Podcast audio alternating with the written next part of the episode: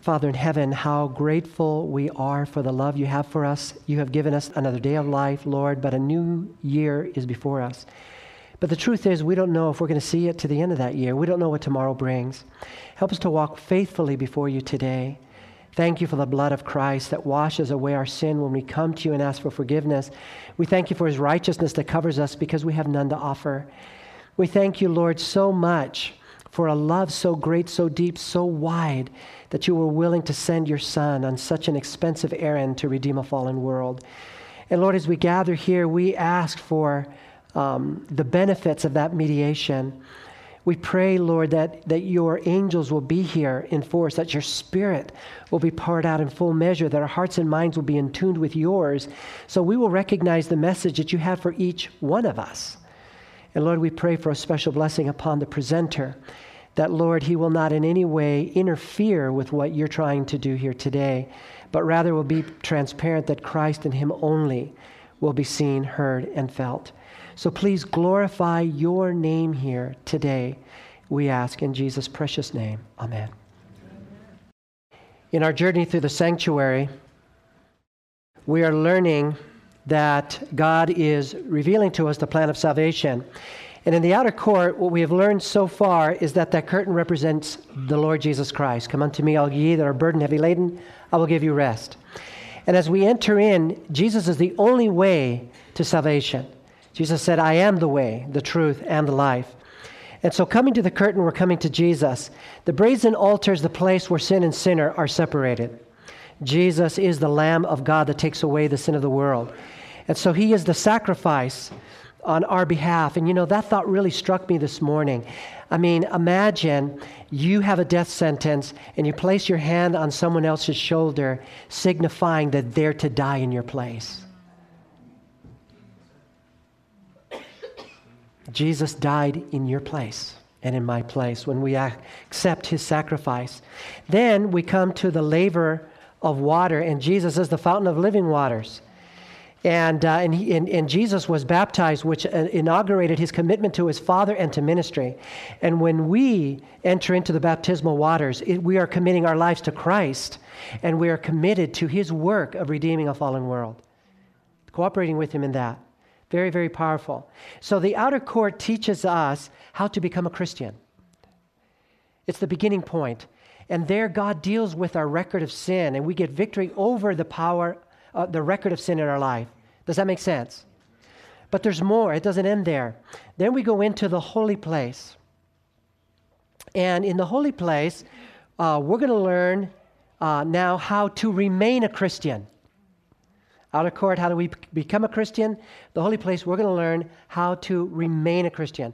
And in the holy place, we are going to learn um, how to walk with Jesus, how to grow in our experience with Him. And there are three uh, furnishings that are going to, uh, furniture items in there that are going to be teaching us this. The first one, which is going to be the focus of our presentation today, is the golden lampstand, uh, which was located on the south side of the holy place. And it is also known as the menorah. And so you can see uh, artist rendition there on our screen of the menorah. But let's take a look at question number one and dive into our study and, and, and, and find out what is the message of the golden lampstand. Number one, what was the lampstand made of, and what kind of work was to be done in making it? Exodus 25 21 says, You shall also make a, very good, thank you for joining me, a lampstand of pure gold. The lampstand shall be, ha- be of hammered work. Its shaft, its branches, its bowls, its ornamental knobs and flowers you, uh, shall be of how many pieces? That's amazing. God gave to Bezalel a gift the ability to, to make the furnishings that were needed for the tabernacle. And the record tells us that the, um, the menorah, the lampstand, was made out of one talent of gold. That's about 75 pounds. 70 found, and it was one solid piece, and he hammered it out out of that one solid piece. Can you imagine the, the talent that that took? I can't. I just can't help but wonder as the, the, the Israelites were going about their business, and here was Bezaleel, and echoing throughout the camp, whang, whang, whang, as he was working out that beautiful menorah. And don't you know that as that hammer sound was echoing throughout the camp, it was echoing out the hammer sound that would take place in the future when the Lord of glory was nailed to that cross for you and me. One talent of gold hammered out. Question number two How many branches did it have, and how were they arranged? Exodus 25 37 tells us, You shall make seven lamps for it, and they shall arrange its lamps so that they, uh, so that they give light in, in front of it. Seven. The number seven. Gonna, we're going to find that seven appears over and over. It is a favorite number of God. It represents completion and perfection. Seven lamps for it. By the way, do you remember how many times the priest sprinkled the, blood, the, the blood of the lamb in the tabernacle? It was seven times. It comes up over and over. And the lampstand uh, was, was set up parallel to the wall in the tabernacle. And you remember the wall was made out of pure what? It was gold. It acted like a mirror. And so the seven uh, branches were lined up in parallel with that wall, and thus it, uh, it gave maximum radiance to the light into the holy place. And that lamp was the only light source in the holy place. Are you with me so far? It's very important. This is not insignificant detail. Pay attention to the detail because there's always a spiritual counterpart. There's a lesson in it. Let's keep going to unpack it. Number three. What was it? What was to be burned in the lamps? Exodus 27 20 and 21 says, And you shall command the children of Israel that they bring you pure oil, pressed olives for the light, to cause the lamp to burn how often? Continually. In the tabernacle of meeting, outside the veil which is before the testimony.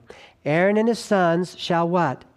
Shall tend it from evening unto morning before the Lord. And so, what we find here uh, right now is, is actually the subject of our study today, which is that oil. That oil was the fuel source that allowed the light to burn and give it light, Allow the flame to burn to give light.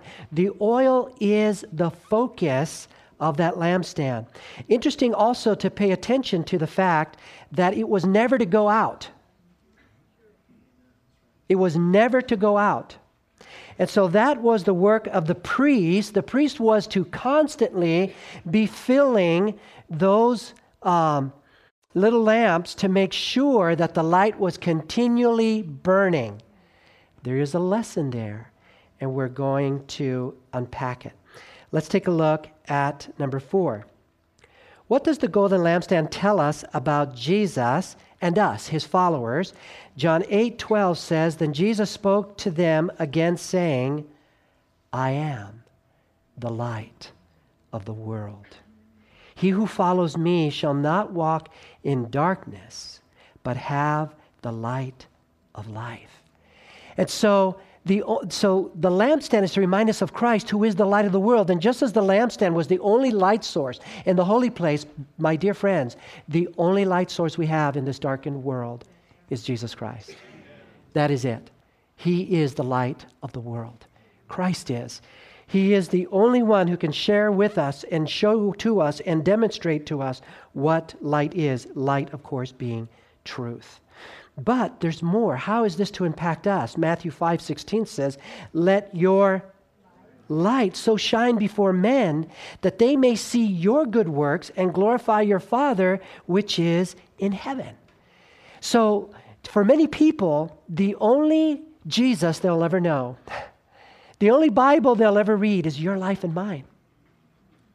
And so God is calling us, let your life be lived in such a way that when people see you, they're going to think of. I love that song that was sung uh, here for special music by Lori. Do people see Jesus in me? You know, Paul, Paul talks about this, the fact that we as Christians need to ask ourselves that question. Are we in the faith? So, how do you get there? How do you get to be like Jesus from where I am? How do you get there from, from here? Well, the Bible's going to tell us the sanctuary. Let's keep going and let's take a look at, uh, at number five as we begin to unpack that question. What does the oil represent? 1 Samuel 16, verse 13 says, Then Samuel took the horn of oil and anointed him, this is talking about uh, King David, in the midst of his brothers, and the what? The Spirit of the Lord came upon David from that day forward. It's an interesting moment in the history of Israel. Not too long before this, Israel chose for itself a king. God didn't want them to have one because he was their king. But they wanted to be like everyone else. And uh, so finally, God relented and gave them Saul, who they were like, Yay, he's so handsome, he's so tall. And, uh, and, but Saul was unfaithful. And as a result, Saul was rejected. And so God sends Samuel and Aaron to anoint his uh, replacement. And as uh, he goes out, uh, he's sent to uh, Jesse's house. And upon arriving there, he tells Jesse, I want to see your sons. Jesse has eight sons. And he sees the first seven, and the Lord doesn't impress him to anoint any of them. And he asks if he has any other, and then they bring in David, who was uh, at this time an early teen from out in the field. David comes in, and the Holy Spirit impresses him this is the one. And so he anoints him with oil, and what comes upon him? The Holy Spirit. The oil becomes a symbol dear friends, of the Holy Spirit. If you need more references for that, you can look right there in the note section, Zechariah 4, 1 through 6, and Revelation 4, 5. But the symbol of the Holy Spirit becomes the oil. From this point forward, we're going to be looking at the Holy Spirit and His work. There's a tremendous amount of confusion today in the Christian world regarding the Holy Spirit. and, and please hear me, I, I say this as kindly as possible um, that will prove fatal. It, it is actually it is it is vital that we understand um, the identity of the Holy Spirit and His work that we might cooperate with Him. The plan of salvation is based on the freedom of choice. It's based on personal accountability. And so, for it to work in, my, in our lives, we have to be able to cooperate with it intelligently. Are you with me? Okay, so, so let's take a look at, at what the Bible has to say, not what Pastor Baute has to say, or what the guy on the internet has to say, but let's see what the Bible has to say. By the way, is the internet inspired of God? Is the Bible. So this is kind of like simple math, isn't it? So let's take a look and see what the Bible has to say in regards to the Holy Spirit. Number one, or number six, rather, the first thing, is the Holy Spirit an impersonal force, or is he God? Acts 5 3 and 4 says, But Peter said, Ananias, why has Satan filled your heart to lie to the Holy Spirit? You have not lied to men, but to who? But to God. Very interesting. This is an incident that takes place in the early church. Um, funds are being raised for uh, the, the, the spreading of the gospel. And uh, there was an awesome sermon, and Ananias and Sapphira uh, evidently heard it, and they were inspired to, to sell their property and to donate uh, to the cause, and they promised to do that. Okay? Well, they sold their property. Turned out it went for more money than they thought, and they decided to keep some of it back. And so when they showed up to church with their offering, Peter confronted him. And Peter said, uh, Is that all of it? That you promised? And they said, Yeah. And that's when Peter then says to Ananias, Why has Satan filled your heart to lie? And who was he lying to when he said the lie to Peter? To the Holy Spirit. And, uh, and then he clarifies that, and he, he, he, this, is a, this is a big pull back the veil moment. Peter says, You have not lied to men, you lied to God. And of course, it cost him his life, and it had an amazing impact on, uh, in the area of honesty in the early church, by the way. Um, but, but you know, electricity is a power, it is a force. How many of you have ever lied to your electricity? How many of you ever heard of anybody lying to the electricity? You don't lie to electricity because the electricity isn't a, a, a, a thinking, uh, a rational being. You can only lie to a thinking, rational being. So, so, so, as we're looking at this, lying to the Holy Spirit is lying to a thinking, rational being. Are, are you with me? I mean, the, the, the evidence is in the text. You know, there is a, a movement afoot now to make the Holy Spirit an impersonal force.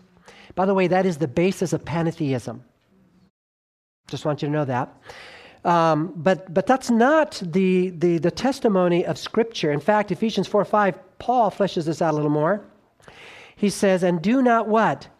Grieve the Holy Spirit of God by whom you were sealed on the, uh, for the day of redemption. Can you uh, grieve your electricity? No. You can only grieve a person. Uh, it's very interesting, by the way. We're not going to take a lot of time on this. I actually preached a sermon, a much deeper sermon on just this subject. But, um, but John 14, uh, the, John chapter 14 through 16, the Lord Jesus, recorded by the Apostle John, refers to the Holy Spirit in those, uh, in those two chapters three chapters, excuse me, in those three chapters, he refers to the Holy Spirit 24 times uh, with the personal pronoun he or him. He and him. Are you with me? 24 times. But, uh, but Jesus, the Savior, is not the only t- one in Scripture who uses uh, a personal pronouns to describe the Holy Spirit. Uh, there are other Bible writers that do the same. And I'll just list a few examples here. Um, Paul says that the Holy Spirit has knowledge. First Corinthians, that's found in 1 Corinthians 2.11. Uh, he also, in verse 12, describes the Holy Spirit as having a will. Uh, in Romans 8.27, he describes him as having a mind. Uh, in Romans 13.30, 15.30, he describes him as having love. Uh, in 2 Corinthians 13.14, he describes his ability to commune with us. Uh, and then as, as, mentioned in Ephesians 4.30, he can be grieved. In Acts 20, 23, Luke tells us he can be resisted. Uh, he also tells us that the Holy Spirit speaks. Uh, Luke also tells us in Luke 12, 12 that he teaches. In Luke 2, 26, he reveals. In Acts 30, uh, 20, verse 13, that he testifies. 1 Corinthians 2, 10, 11, that he searches. Uh, Acts 13, 2, that he sends. And Acts 8, 29, that he guides. In John, the Apostle John, John 16, 13, he declares things to come. In Hebrews 10, 29, he can be insulted. And as we just learned in Acts 5:34, he can be lied to, and this is a humble list I've just given you. The Holy Spirit, according to the scriptures, is the third member of the Godhead. Uh, he is uh, one of the three co eternal persons. In fact, Jesus in uh, Matthew 28, 19 and 20, the Great Commission uh, uh, in, uh, directs the church that when you baptize somebody, baptize name in the name of the and the and the Holy Spirit. In the Holy Spirit. By the way, we find that the, the sanctuary actually teaches us about the triune God that we serve. Because um, on the throne, which we learned is where is symbolized on the Ark of the Covenant, we find that the Father gave the gift in His Son. Jesus Christ is the gift. And then we find that the Holy Spirit gives us access to the gift. And we're going to learn that today. But you, what you find is a triune God revealed in the sanctuary. Remember, the sanctuary is broken up into three parts. Why? Because all three members of the Godhead are involved in your salvation and mine. Very, very important that we understand that. Let's continue uh, in verse 7. Uh, was Jesus filled with the Holy Spirit? Luke 4 1 says, Then Jesus, being what? Filled with the Holy Spirit, returned from the Jordan and was led by the Spirit into the wilderness. So when Jesus was baptized, he was filled, and that inaugurated him for his mission. And, and by the way, you need the oil so that you can burn bright. Isn't that right? Jesus was filled, Jesus was the light of the world. And by the way, we need to be as well. And when, when we are baptized, dear friends, when we commit our lives to Christ, we're baptized, God sends an extra measure of His Spirit upon us for the purpose of ministry, to reach others. We're going to talk more about that as we go along. Number eight. what precious promise did Jesus make to his disciples shortly before his crucifixion? John 14, 60 says, And I will pray the Father, and he will give you another helper that he may abide with you for how long? So, this is very interesting now because what we're finding, remember that when Jesus died, he went to heaven, and the, and the Bible reveals to us, that, and Paul does in uh, Hebrews 8 and 9, that Jesus entered into the sanctuary in heaven. And while there, part of his mediatorial work is that when we pray for the Holy Spirit, he appeals to his Father who sends it. Did you just catch that in the text? Did you get that? Let's read that again. What precious promise? Okay, uh, and I will Pray the Father, and He will give you another helper that He may abide with you forever. Let's take a look at number nine and just flesh this out a little more. Why was it necessary for Jesus to go away? John 16, 7 says, Nevertheless, I tell you the truth. It is to your advantage that I go away. By the way, you think the disciples actually felt, oh, yeah, it's going to be to our advantage. You think they felt that way? But it was to their advantage. Nevertheless, I tell you the truth, it is to your advantage that I go away, for, for if I do not go away, the Helper will not come to you.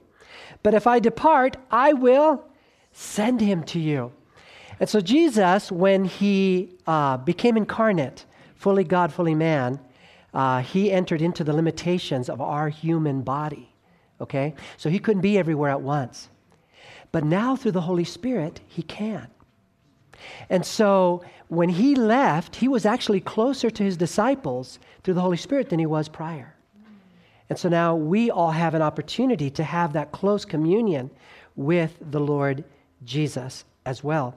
And so here we find that uh, when Jesus departed, and his, remember what his disciples were doing in Jerusalem about 40 days after Christ's departure or after his death, 30 days after his departure? Who, who remembers? They were in Jerusalem doing what? They were praying. What were they praying for? Jesus told them what to pray for. They were praying for the Holy Spirit. And what descended upon them in great power on the day of Pentecost? Who sent him? Isn't that awesome? And once again, we see the triune God involved in the plan of salvation. Jesus uh, asks the Father, the Father sends the Holy Spirit. You have all three involved in the plan of salvation. Is this exciting you? Amen. Amen. All three involved. Let's take a look uh, at number 10. While in vision on the Isle of Patmos, where did the Apostle John see Jesus? Revelation 1 12 and 13 says, Then I turned to see the voice that spoke to me, and having turned, I saw seven golden lampstands. Pause. Where is John in vision at this moment? He's in the holy place where? In the heavenly sanctuary. And in the midst of the seven lampstands, one like the Son of Man, clothed with a garment down to the feet and girded about the chest with a golden band. What, what clothing is that indicative of? The priest. So John is in vision and he sees the holy place. He sees Christ standing by the menorah there. This is very significant because those seven candlesticks, if you go on to read there, represented uh, the seven churches. And those seven churches in, in, in Asia represented the seven um, eras of the Christian church right up to the second coming. Okay? Jesus was in the midst of them. Do you remember the role of the priest and the menorah? He was to ensure that the light never went out. He was to make sure that they were always filled with oil.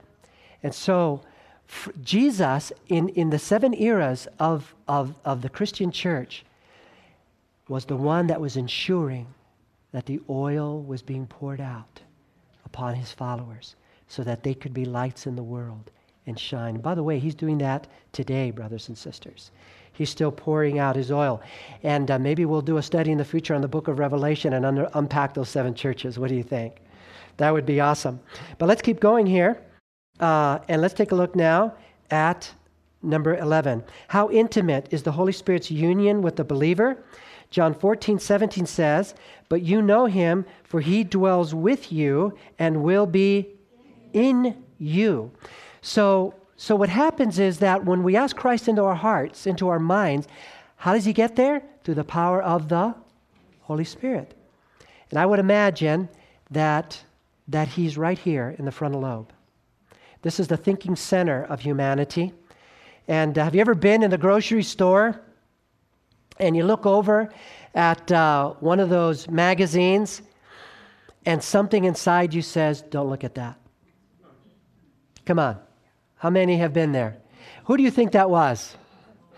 That was, that was, that was Jesus, actually. The Holy Spirit's a conduit by which Christ communicates with us and into our conscience. Does that make sense? And so it's the Holy Spirit. So, so he, is in, he is in us uh, if we invite him into our hearts. Number 12, what promise is thus fulfilled? John 28 20 says, Lo, I am with you always, even to the end of the age, or if you have the King James, the end of the world. God has promised. Hey, does that comfort you? To know, you know, your whole, your, your whole, your whole world may fall apart. Your friends may turn their backs on you. Your family may uh, deny you, but Jesus will never leave you. He has promised that He will not ever leave us. Number 13. Is it possible to tell whether or not a person has uh, been filled with the Holy Spirit? John 7:20 says, "Therefore by their fruits you shall know them." This is a very uh, important text because Jesus is saying the evidence that you are a child of God, that you that you have let Christ into your heart, that the Holy Spirit has come in. The evidence is found in the fruit of your life. You know, there are those that say that the evidence is speaking in tongues. But Jesus differs. He says, no, the evidence is a changed life. And that can only be done through the power of the Holy Spirit. It cannot be done any other way. So let's take a look, let's unpack. Uh, what fruits is this text here referring to? Well, Galatians 5 22 and 23 tells us. By the fruit, uh, but the fruit of the Spirit is what? Is love. Let me pause right there. That's what the fruit of the Spirit is. It's love. God is love. Okay? So if Christ is in you, the hope of glory, love is going to be made manifest. So how is that? What does that love look like? Well, everything that follows is reveals then uh, love in the life. What is it? It's joy. It's revealed in peace, in long suffering, which means patience, in kindness, in goodness, faithfulness, gentleness, and self control. Brothers and sisters, I can have all the data of Scripture like the devil does and not have the fruits of the Spirit. If, if you can, open your Bibles with me. Let's unpack this a little more. Let's go to Galatians chapter 5. Paul is going to uh, tell us about some things here that we need to look at.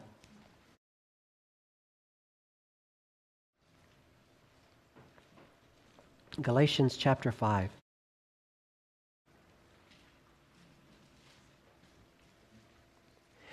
Paul is going to describe what a person is like without the Holy Spirit in their life and then what he's like with it.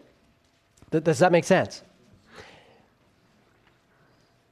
I mean, later on, he says, examine yourselves, right? So here's a good criteria. And I'm looking at five, and I'm going to begin in verse 19. but now the works of the flesh are evident, which are adulteries, okay?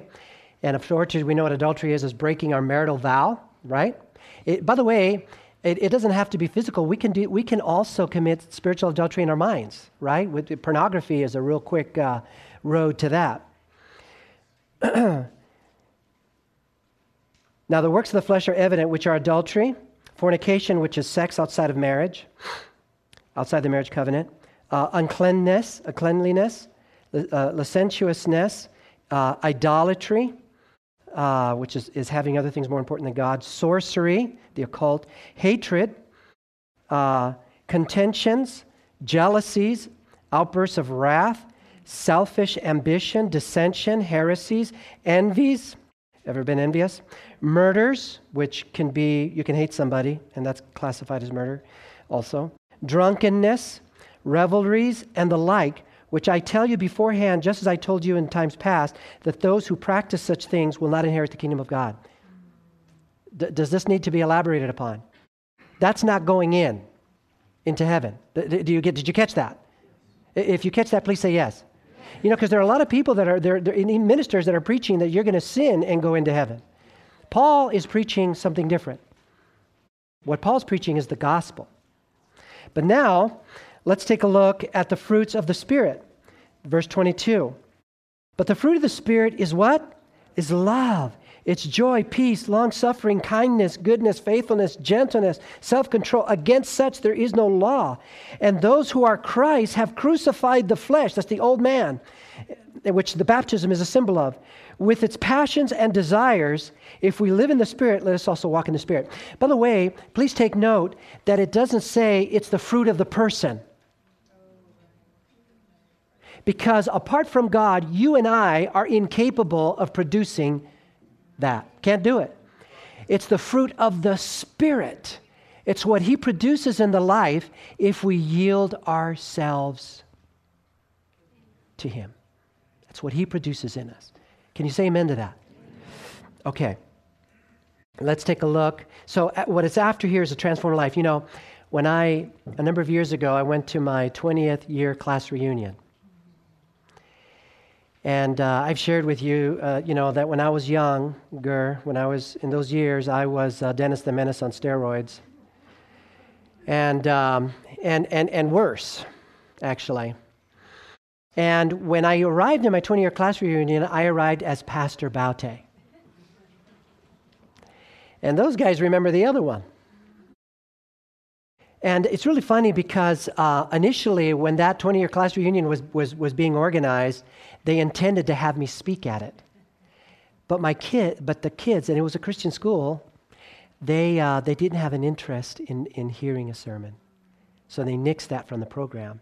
And I did not want to go then. I didn't I was at the time, where was I? I think I was in I was in North Carolina. And I didn't want to go to this reunion, but a friend of mine, a principal friend of mine, encouraged me. He said, "Let your life be the sermon." So I thought about that. I said, "Okay, then I'll go." under that condition. So I went to my reunion. There were things that were going on I didn't participate in. Uh, some of the and, and I you know they noticed my absence and when things passed how then I later showed up and they were picking up on all this, and um, and I was amazed at the end of that weekend how many people came to me and said you're not the same person. In fact, one of them said you used to be one of us. It was very interesting. But what they saw is is what the Holy Spirit has been doing, has done, and is continuing to do in my life. But the evidence, the proof of the gospel, the power of the gospel is a changed life. That's the proof. That's the evidence of the power of the gospel. Let's take a look at number 15. How does this love get into my heart? Romans 5 5. Now, hope does not what? Disappoint because the love of God has been what? poured out in our hearts by the Holy Spirit who was given to us. What hope we have. Hey, this doesn't come naturally for me. And I know it doesn't for you, but it does for God. And so, as we make the choice of asking Jesus into our lives every day, not just once, it then gives God the right to transform us. As we study the life of Jesus in the Word, and we're going to unpack that a little more, but as we study his life, the Holy Spirit the whole time is working to transform our lives as we yield to him. Number 16, what is the work of the Holy Spirit? And when he has come, he will convict the world of what? Of sin and of what? And of righteousness and of what? Judgment. You notice again that it's in three? Where is it that God convicts us of righteousness, of, of sin in the sanctuary? In the outer court. In the outer court, we are confronted with our brokenness. And there we, we go to the Lamb of God that takes away the sin of the world. So in the outer court experience, when we come to Jesus, He convicts us of our sin. But where do we learn about righteousness? In the holy place. In our next study, we're going to study about the Word of God. Because that's where God shows us what's right. We learn of righteousness. And when we get into the most holy place, we're going to study about the judgment. Did you know that the Bible has a lot to say about the judgment? Do you want to learn about it?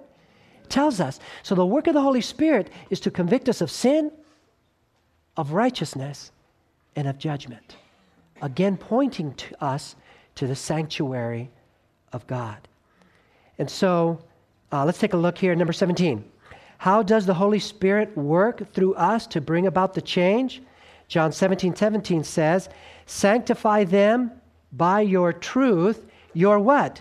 Your word is truth. And so we're going to find that this change, this transformation process is dependent upon the Bible, upon God's word. And we're going to unpack that more in our very next lesson. And so, what the first department is teaching us, the holy place, is a process known, scholars refer to it as sanctification, being set aside for holy use, of which the lampstand comprises step number one.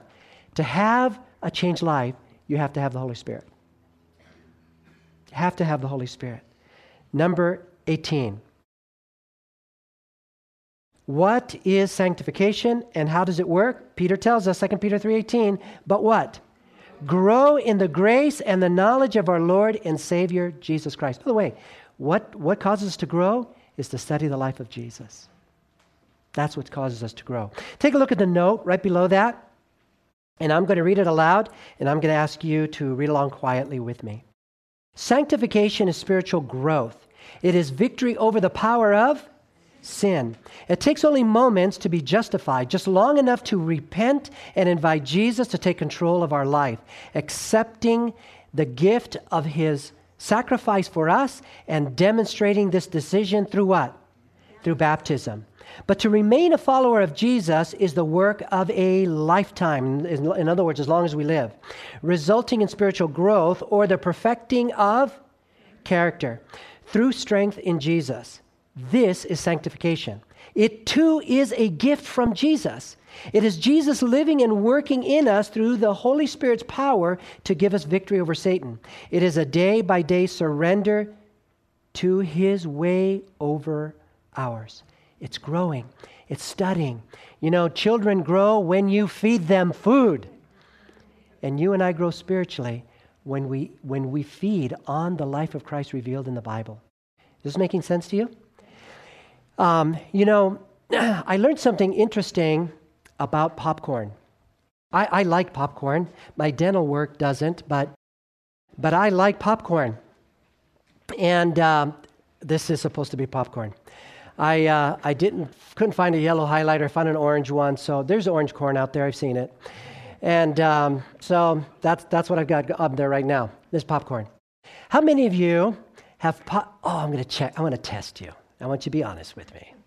How many of you have popped popcorn and then noticed there was a whole bunch that didn't pop and you tried for a second performance? All right, honest people everywhere.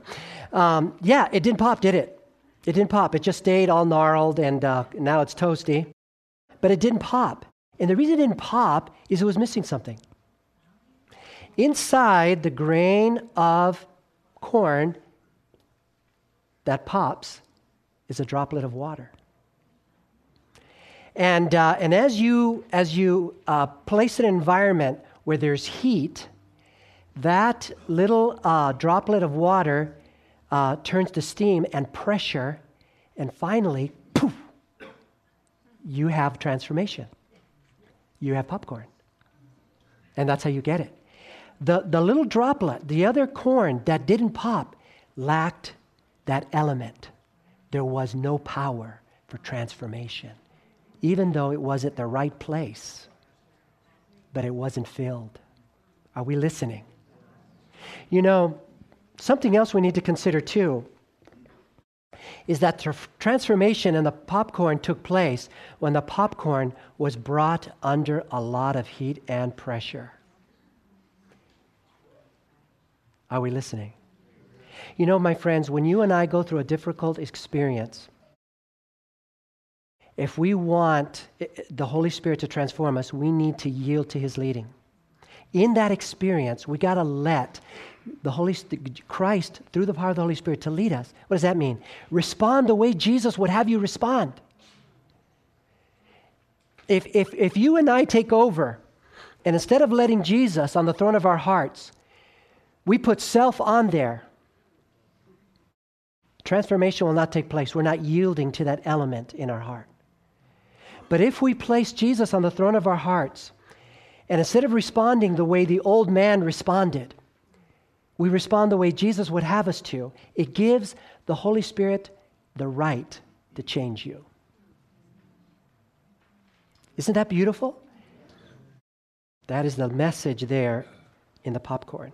Let's take a look. Let's finish that paragraph. This growth comes how? Naturally when we maintain our relationship with Jesus. In other words, we leave him on the throne of our heart.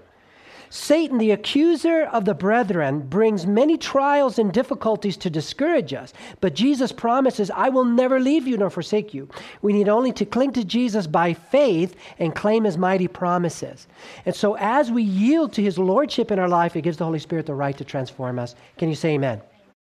Number 19. Does the Spirit fill those who deliberately break God's commandments? Now, now, I said deliberately. I'm not talking about the fall into it. I'm not talking about I got blindsided. I'm not talking about oh, I didn't know. I'm talking about we know full well where God's mind is on the subject and we choose to go against it. Are you with me? Does the Spirit fill those who deliberately break God's commandments? John 14, verses 15 and 17 says, If you love me, keep my commandments. So there's the evidence that we love Jesus. Now, look what's the next word. Okay, English people, what do you call this in, in, in grammar? A conjunction. It, it, thank you. You're, you're combining, you're, you're connecting two ideas. Are you with me? You, don't miss this. I'm not into English. I'm, I'm, I'm sharing you this for a reason. Don't miss this. I'm into English. I mean, I have to speak it right. But um, I'm sorry. I, I guess I'm meant to say I'm not into grammar, although I do find it interesting, but it doesn't reveal itself in the way I speak. Um, so if you love me, keep my commandments and, okay, so, so something's connected with, with obeying Christ. I will pray the Father and he will give you another helper that he may abide with you forever. Did you see the connection? When we make the choice to obey God, it gives God the right to send you a greater measure who? If you saw that, raise your hand. All right. The Spirit of truth, whom the world, this is interesting, cannot. They're incapable of what? Of receiving because it neither sees him or what? Knows him. But you know him, for he dwells with you and will be what? In you. This is, uh, this is very important. This is one of the reasons why I said that we better figure this thing out on the work and the role of the Holy Spirit because Jesus says if we get this wrong, we can't receive him. Did, did you get that? He says that. So we better be careful, be willing to surrender our own ideas up, and be willing to, uh, to uh, uh, receive the Bible's testimony. So, so very much important.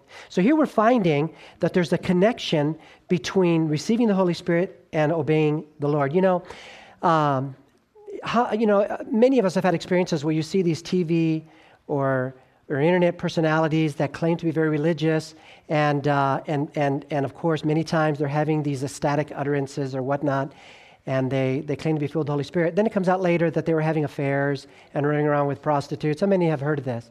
So, how can it be they can make the claim and say this is the sign and yet live this way? When Jesus just said, that if, if you obey me, you'll receive the Holy Spirit. Are, are, you with me? I submit to you they did receive a spirit, but it wasn't God's. I'm sorry to, to speak so bluntly, but that's the evidence. Let's, let's call it what it is. Let's call a spade a spade. Let's take a look at the very next verse. It clarifies it a little bit more for us. Acts 5.32 says, And we are his witnesses to these things, and so also is the Holy Spirit, whom God has given to those who? Any questions? Does that make sense? You know, it's very interesting. This whole thing really hit me early in my walk with Christ. Um, when I was in Wilmington, North Carolina, going to church, that was the first church I entered into as an adult. I was new in the faith, didn't know my Bible very well. And there was a family there that befriended us, and they were they, you know, they, they had many more years walking with Jesus than we did, and he had some pretty unusual ideas. And he had some texts to, to support his unusual ideas. And I looked at the text and I thought, well, the Bible does seem to say that. And so I went to my pastor, who it wasn't Pastor Don. Okay, this was before Don came there. In fact, this was like two or three pastors before Don came there. And I went to this man, and, uh, and, and I loved him, but he wasn't giving me any answers. So in my mind, it was a cover up. And this guy was right. And it was still plaguing me. I didn't quite have peace about it. And I went to a camp where uh, they had this very godly speaker. And as I listened, he was a retired pastor. And as I listened to this man speak, I, I really felt the presence of God with this guy. So I made up my mind I was going to go talk to him after his presentation. So I cornered him. And I said, Look, I, I have, I'm wrestling with these questions. Can you help me? And so I just bombarded him with these questions, one after the other. Bam, bam, bam, bam, bam. And he was a real smart pastor. When he was done, he said to me, You know, George, you've asked me a lot of really good questions. Now I want to ask you one. He said, uh, George, and he got right in my face, I want you to be honest with me. Are you doing everything that the Lord is telling you to do? Is there something in your life that you've been holding back that you know God wants you to give up and you're not? And you know, at that moment, the Holy Spirit flashed something on my mind that He had really been pestering me about. And I said, You know, I have to be honest with you, there is something. And then He said this to me Until you take care of that, son, God's not going to answer any of your questions. And uh, I felt very convicted what he said was right. So I went home determined I was going to take care of business. I remember now what it was, but I did take care of it. And what's so amazing is that in the weeks and months that followed, as I was reading my Bible, he began answering my questions one by one. And what that dear, sincere fellow in the church was teaching me was error. God began showing me what was the truth. God wants us to respond to Him. He sends His Spirit to us as we make the choice to obey Him. Does that make sense? Where did I leave you? In 19? Okay. 20. What is the one sin that God that cannot be forgiven? Now this is the question that strikes fear in the hearts of sincere Christians.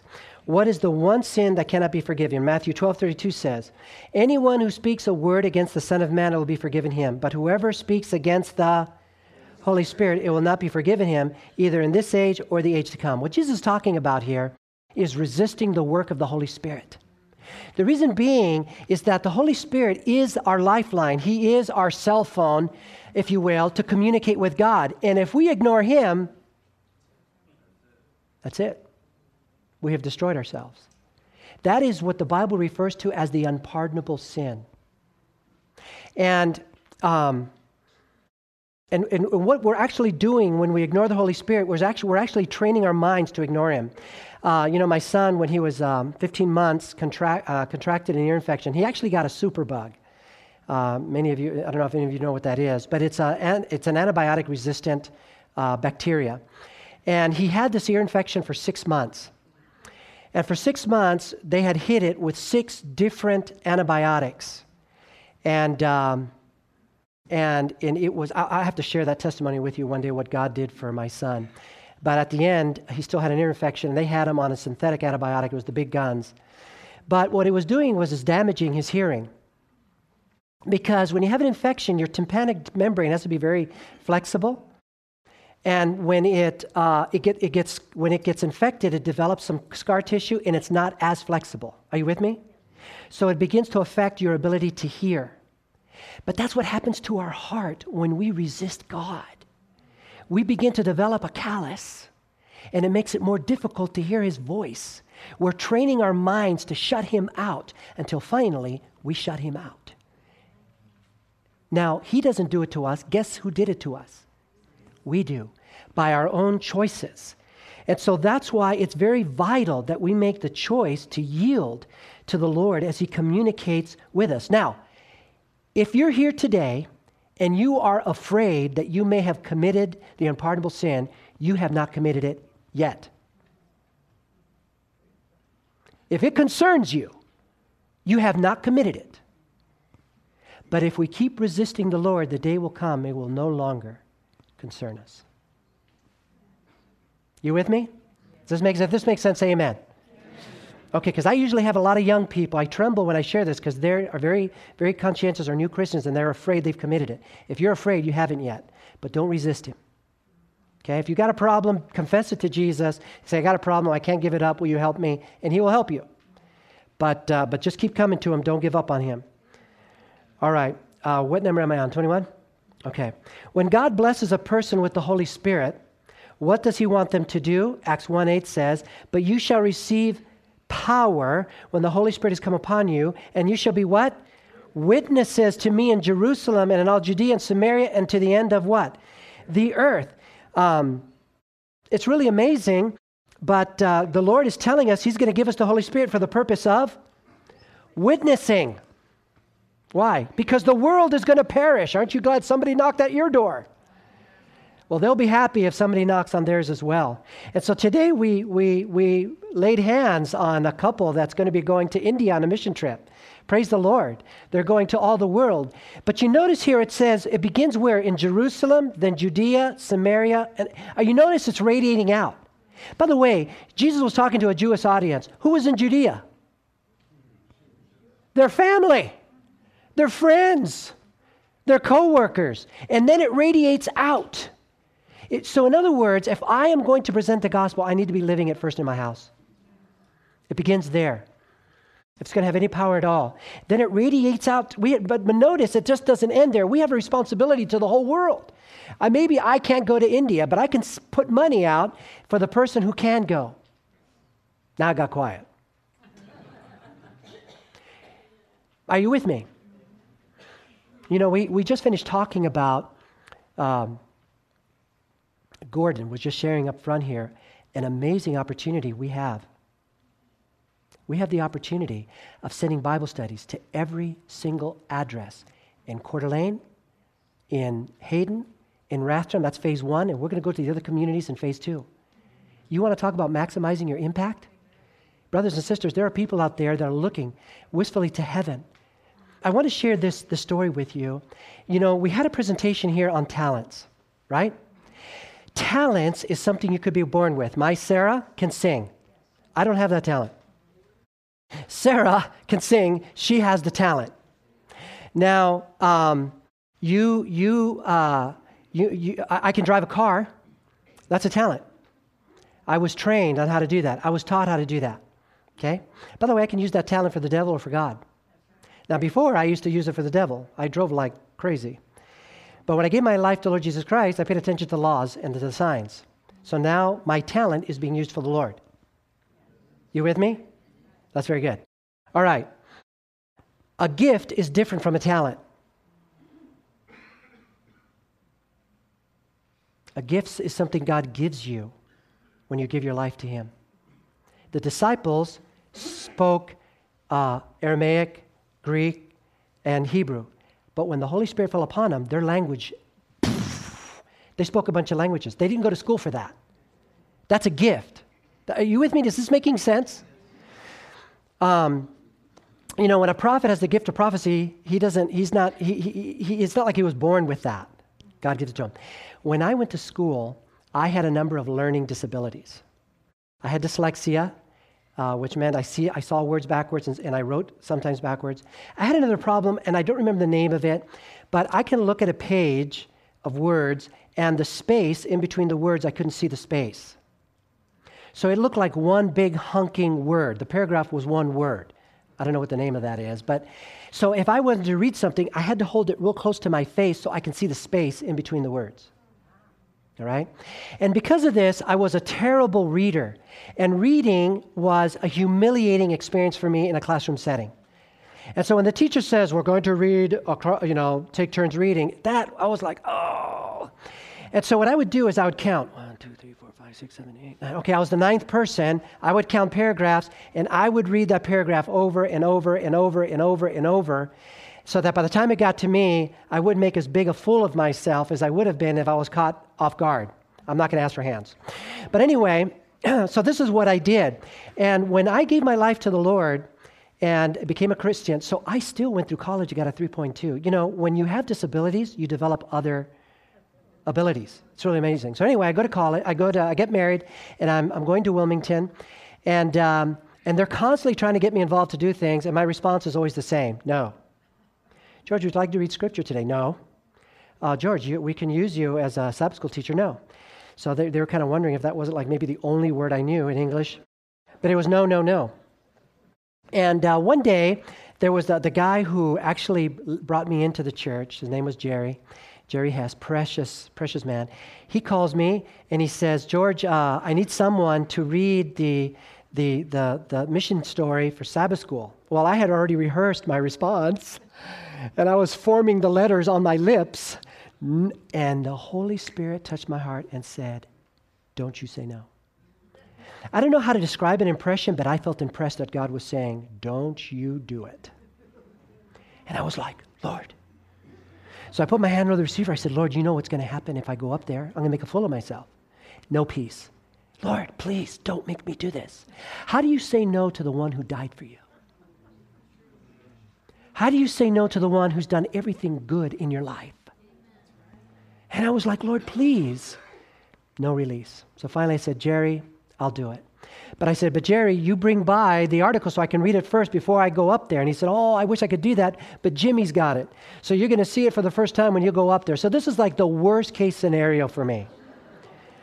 So I go up there and, uh, and, and we go up and the church is out there and Jimmy has the paper. And so what, it's going to be tag team. Jerry, Jimmy me reads one person, I read the other. He reads that one part, I read the other part. We're going to go back and forth like that.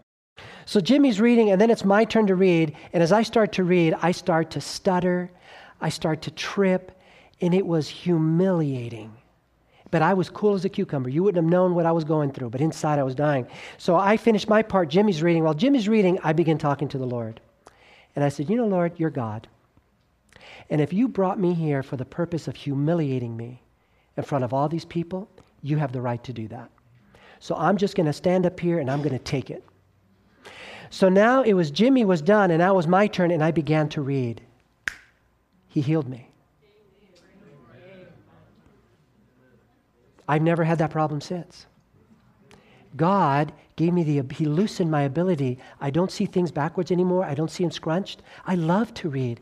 But God gave me that gift so that I can share with you the wonders that God has done in my life. And, and, and, and one of that is, is taking place right here in this presentation. You are witnessing a miracle. Absolutely. So that's 21. Let's go to 22. How willing is God to give the Holy Spirit? Luke 11, 13 says, If you then, being evil, know how to give good gifts to your children, how much more will your heavenly Father what? Give the Holy Spirit to those who Ask him. Isn't that amazing? God is like anxious. He's got the vial of oil. He's waiting for instruments that are willing, that are asking so he can pour it out upon you and me. He's a gentleman. He never forces. My friends, the question is are we asking? Are we yielding? so that he can pour out his oil upon us. Number 23, how does Jesus through the Spirit gain entrance into my heart? This is really a big one. Revelation 3:20 says, "Behold, I stand at the door and Let me pause right there. That's not where you want Jesus. You don't want him at the door. Where do you want him? You want him inside. You don't want him at the door. Something happened to put him out there. Behold, I stand at the door and I knock. If anyone hears my voice and opens the door, I will come to him and dine with him, and he what? With me. Jesus never forces entry. He has to be admitted. My friends, when there's something in the life that stands between my soul and my Savior, I pull him off the throne, and now he's outside knocking. And we placed ourselves back there. The only way to get him back in is to confess our sin and turn from it. You with me? When we make that choice, we allow him in to our hearts. Let's look at our response as we close. Dear friend, Jesus is the one who lived and died for you, and he is waiting and yearning to pour the precious oil of the Holy Spirit into your life, to fill you with his healing peace and strengthening joy. Would you like to ask him now to take possession of your mind and heart? I want to ask you if you say yes, will you raise your hand? Will you want that experience for Jesus to pour his oil into you? Let's pray right quick. Father in heaven, you saw the hands that went up. Lord, I ask for the outpouring of your Holy Spirit upon each in a mighty, mighty way. Lord, that we can experience a close communion with you, but also, Lord, to witness to others. We thank you for this as we ask it in Jesus' name. Amen. This media was brought to you by Audioverse, a website dedicated to spreading God's Word through free sermon audio and much more. If you would like to know more about Audioverse, or if you would like to listen to more sermons, please visit www.audioverse.org.